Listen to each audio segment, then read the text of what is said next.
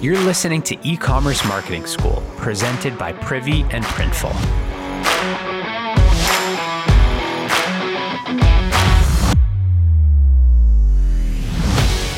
Before we get into today's episode, here's a quick shout out to our sponsor. Printful prints custom products on demand for online stores and ships each order to their customers around the world. Their mission is to help people follow their passion and turn ideas into brands and products. Printful works with the most popular e commerce platforms and marketplaces. So connect your store, choose from their catalog of over 250 products, upload your designs, and they'll automatically fulfill your orders on demand. No monthly costs, you only pay when you get an order. So today I'm here with longtime privy customer Jason Wong. Here's my take on Jason. He's a little bit of like an internet phenom. I don't know how you do it, Jason, but he's the founder of Doe Lashes, which is a seven-figure brand. We'll cover that today. He runs Wong House as well, which is a bit of a holding company, kind of like helping brands with everything from sourcing and manufacturing to influencer marketing. He's got thousands of followers on his own personal accounts we can't all be Jason, but we can definitely learn a lot from him. Welcome, Jason. Awesome to finally meet you, man. Thank you, Ben. I've been a long-time customer since my first Shopify store back in 2014. So, I mean, this is the first time we actually had a face-to-face convo. I'm excited.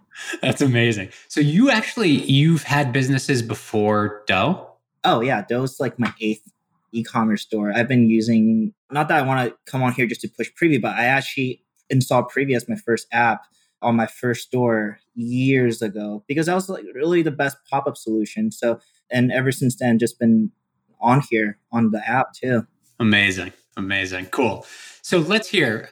So you're 23. Yep. You've started eight stores and now you're working on Doe. Is Doe, which, you know, I think of as a huge, quickly scaling brand, like is Doe the biggest brand that you've worked on? Yeah, at this point, yes. But for the longest time, it was really just a side passion project for me. I wanted to challenge myself and see if I can get into an industry that I frankly can't say I know too much about. But that was the fun part for me. E commerce for me is learning. I, I love learning a lot and diving into beauty, which I had no prior experience with, was challenging, but it was just so fascinating and then rewarding too. It's inspiring, man. So tell us like how'd you first come up with the idea for Doe? Because I assume, you know, maybe you are, maybe you're not, but you're probably not solving the problem for yourself, right? Now, it was an interesting time a year and a half ago when I was noticing my girlfriend putting on her lashes. And lashes are typically the last part of everyone's beauty routine. You know, they do their face, they do their brows, yada yada yada, and then they do their put on their eyelashes. That's usually the last step. And I was like, okay, you spent that much time on the makeup routine already. Why are you spending even more time on the lashes?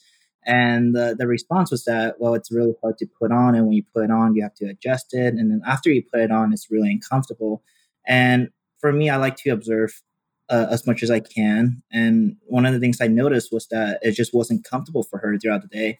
And me being a product designer at heart was intrigued. I was like, can I make something better? Like, there's no way that there isn't something better out there. And I spent months researching. I even flew to China to look at the supply chain, test things my own based on objectives rather than, you know, putting it on to my eyes.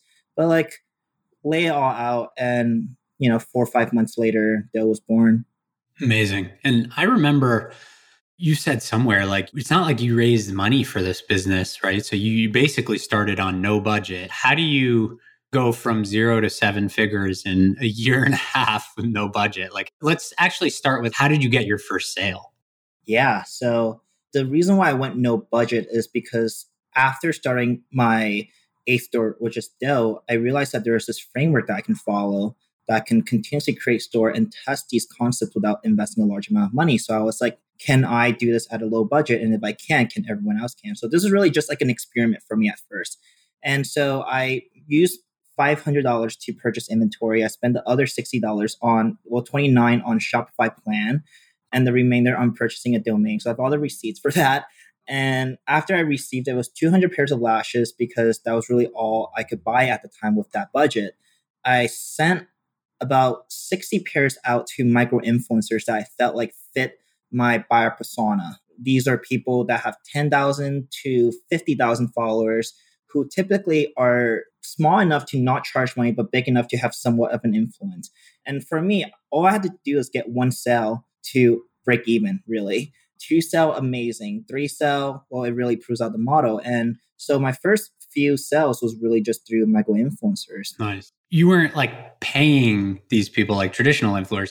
You were just saying, hey, if I send you some product, will you post about it? Or were you just sending them product, hoping they liked it and posted about it?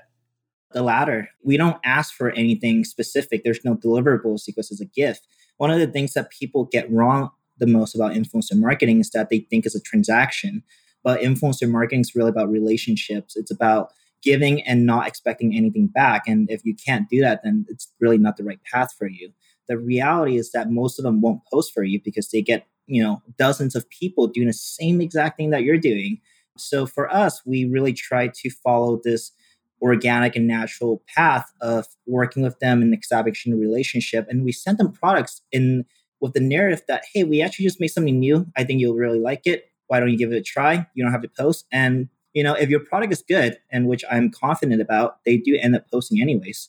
That's amazing. And so what you're like searching for people that are posting about certain hashtags that have, you know, anywhere from 10 to 50,000 followers and then reaching out to them in their DMs to get their address or what? Yeah, several ways to go about it. I do try to think about what kind of customers would wear my product.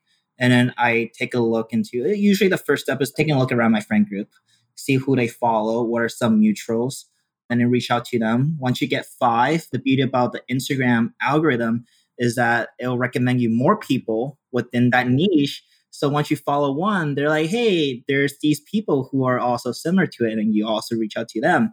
And you go from five to 10 to 50. And that's how I built my initial PR list, was just entirely through that. I reach out to them, like, hey, Ben, you know, I love the content that you're making. We are launching a new lash right now and we want to give it to you to try. Can I get your address? There's nothing that they need to give besides their address. They don't have to promise to post to get it. They don't have to give you anything really. Love it. And for them, it was a very easy way in. And so then you were like sitting back and seeing handfuls of these people actually post, and you're like, oh shit, like there's a sale. It's awesome. Yeah, and one of the beautiful thing about influencer marketing is that it really is able to, in a sense, kill two birds or three birds with one stone. For me, once I work with an influencer, one, I'm able to validate the idea and I understand what narrative works best with their audience because their captions, I know what gets the most engagement based on how they promote the lashes. Number two, I get the asset to use on pay eventually or use them on my organic social media channel. And then number three, I'm actually able to get real time product feedback from the people that actually use as a product. So for me, that was literally the cheapest way for me to do the most things. Amazing. That's like a master class in micro influencers from Jason from Doe Lashes. Uh, it's amazing value. Really, really cool to hear. All right. So, you know, I follow you. I learn a lot from you. I dig it. One of the things that I've seen you be very vocal about um, in your journey with Doe, especially, is investing in organic channels, right? Namely SEO. And I know you're an avid Privy fan too. So on the email side, but like, can you share a little bit of numbers or growth, whatever you're comfortable with around SEO and, and what that does for the overall business? Yeah, absolutely. So we started SEO in about June of 2020. So about nine months ago. And what we have saw was three times increase in organic traffic. Wow. And purchase also was parallel to that.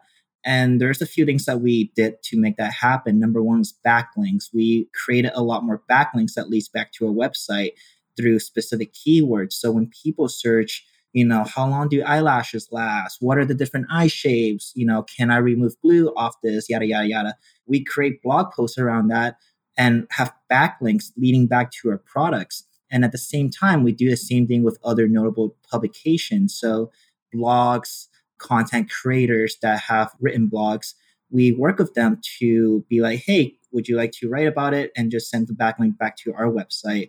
And these blogs typically are designed with specific keywords so that it will rank higher. And these blogs typically have a high domain authority. Anything above 80 is ideal for us. And then the other thing is that we have a consistent stream of content on our own website one as a source of education for our visitors, but also for people that are searching how to wear lashes or do I wear this style or that style? We answer a lot of the questions that people typically search on Google. And if you've ever searched on Google a question, you might notice that there's a giant box on the first thing. That's not just a link, it's a knowledge panel. And it gives you the answer without clicking into it. So by doing so, we're actually able to show up in that knowledge panel box. So we get position number one, or some people call it position zero. And so they're like, how long do false lashes last? Our answers directly right there, and they want to read more into it. They click into our website. We do stuff like that. We do alt text on our website to uh, optimize for searchability. And all those tactics combined, and some even more, we were able to see a three times increase in site traffic from organic as well as purchases. Amazing. You know, what I love about this is I, I talk to a lot of our customers and even just doing this podcast, like I have learned what happens when you consistently create helpful content. Mm-hmm.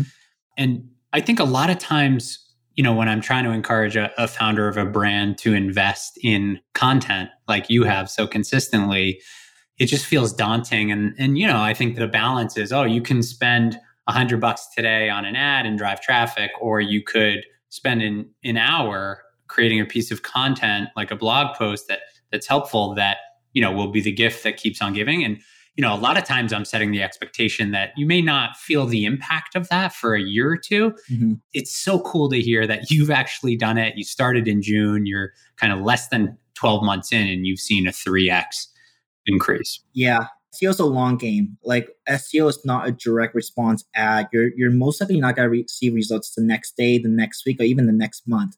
But it's one of those things that has compound growth for your business. It's one of those things that once you do it, it will continuously increase over time, and you're leaving so much money on the table without it. Amazing. And so, is that where Privy fits in for you? I we've never met before. We never talked about this, but I'm just going to throw it out there. Like, would love to understand how Privy fits into the story for you. Privy and any lead generation in general, conceptually, has been very helpful to offset the cost of paid for our business.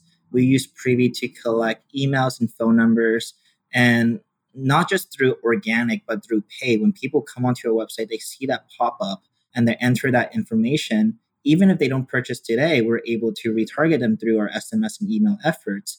But the other thing is by getting very qualified people through intentional design of the pop up, we're actually able to offset the cost of our pay advertisement just through our retention efforts with the information that we get from them. And especially with iOS 14 coming out, where they're blocking a lot of these data transfers from the big giant tech companies, it's never been this important to collect emails and SMS. It's just so important to our business that I don't think we can ever turn off pop ups. Well, look, Jason, I mean, we've got an opening on our sales team if you want. I'll let you know. No, but I couldn't agree more. But yeah, I think we're seeing a lot of kind of renewed interest in building customer lists. I, you know, I've been talking for 10 years. I think it's the most important thing anyone can do. And I think what's so cool about your story is that your investment in sure paid, but also organic is just driving more traffic through that funnel which is setting you up for success. And the cool thing is, you know, if you're investing in the content, that content, sure, it brings new eyeballs to you, but that's also stuff that you can repurpose into kind of storytelling and email nurture campaigns or text nurture that's still adding a lot of value without having to always be selling in your emails or your texts. So, absolutely. Cool. One of the other things, you know, that stands out to me, I would love to just get your take on this. When I look at your site, when I look at your packaging, even the video I saw you post today or last night was hilarious. But like you started on a $500 budget. Did you invest in those things from day zero? Now, creative, the, our creative rebrand actually didn't come until a year into the business. Creative is a very delicate aspect of the brand and it's one of those things that you really have to put time and money behind hiring the right people with the right creative direction. So in the beginning, when I started with five hundred dollars, I did things through Canva. I was on Canva making banners myself. I, I have pictures of the email banners and the pop-up banners I actually made through Canva. And a year into it, we invested about I think it was fifteen thousand dollars for a creative agency to do an entire rebrand of the website and of the logo and even dictating our brand colors But no, in the beginning, you're you're not able to achieve the creative direction and the standard that we have right now with just five hundred dollars, unless you're a creative director yourself. But I'm not. So in the beginning, everything was super scrappy. Our logo was made on an iPad through a pen. Nice. Our website was a free Shopify theme. Our banners were made on Canva. Our models were through UGCs that we got from influencers. Nice. It, it was as scrappy as you can get. I totally appreciate that because I think a lot of times now people think that's the limiting factor in launching a brand. Oh no. And would you mind sending me like your old logo and packaging and stuff? Yeah. I'd love to to see that. I think that'd be cool for people to see. Yeah, I'll send it to you. But it's an incredible story. I think, you know, you don't hear this often, zero to seven figures in a year and a half. I think it, it's amazing also to hear that you had eight business, eight Shopify stores that you've tried. And it sounds like you've really found something incredible here with the Doe story. So we'll link out in the comments, but it's awesome to get the impact on the micro influencer driving the first sale, the backlink process, the constant stream of content, you know, showing up in the default search. Like it's just an amazing case study in why you need to be investing in content earlier. And I think that, you know, my take is that that's something that really needs to be driven from the founder. Yeah, and listen, like content, email, retention, all these stuff are the thing that will probably save your business. When your entire business is dependent on the mercy of Facebook and Instagram and paid channels, you're only going to be as profitable as these companies allow you to be. But once you own the data through collecting the data in the first place, but also executing the plans against the data that you collect, that's when you're able to offset the cost of acquiring and retaining customers. But a lot of DTC companies I see today are not putting enough emphasis on it. They're like, you know what, let me just spend $10 million on pay advertisement. It's got to return 2x. We're funded, whatever, right? But we're not. I'm not funded. And so for me, every dollar has to count. I have to stretch every dollar into $2. It, it sounds like magic at sometimes, but that's really what being a founder is. You have to really make sure that you have enough money in the bank and make every dollar work for you. Amazing. Jason, thank you for your time today. This has been great. You know, if you haven't checked it out yet, check out Doe Lashes. It's a beautiful site. You'll learn a lot. And you can find Jason on Twitter and LinkedIn and all that good stuff. I'll make sure we link out in the show notes and I'll see everyone next time. Thank you.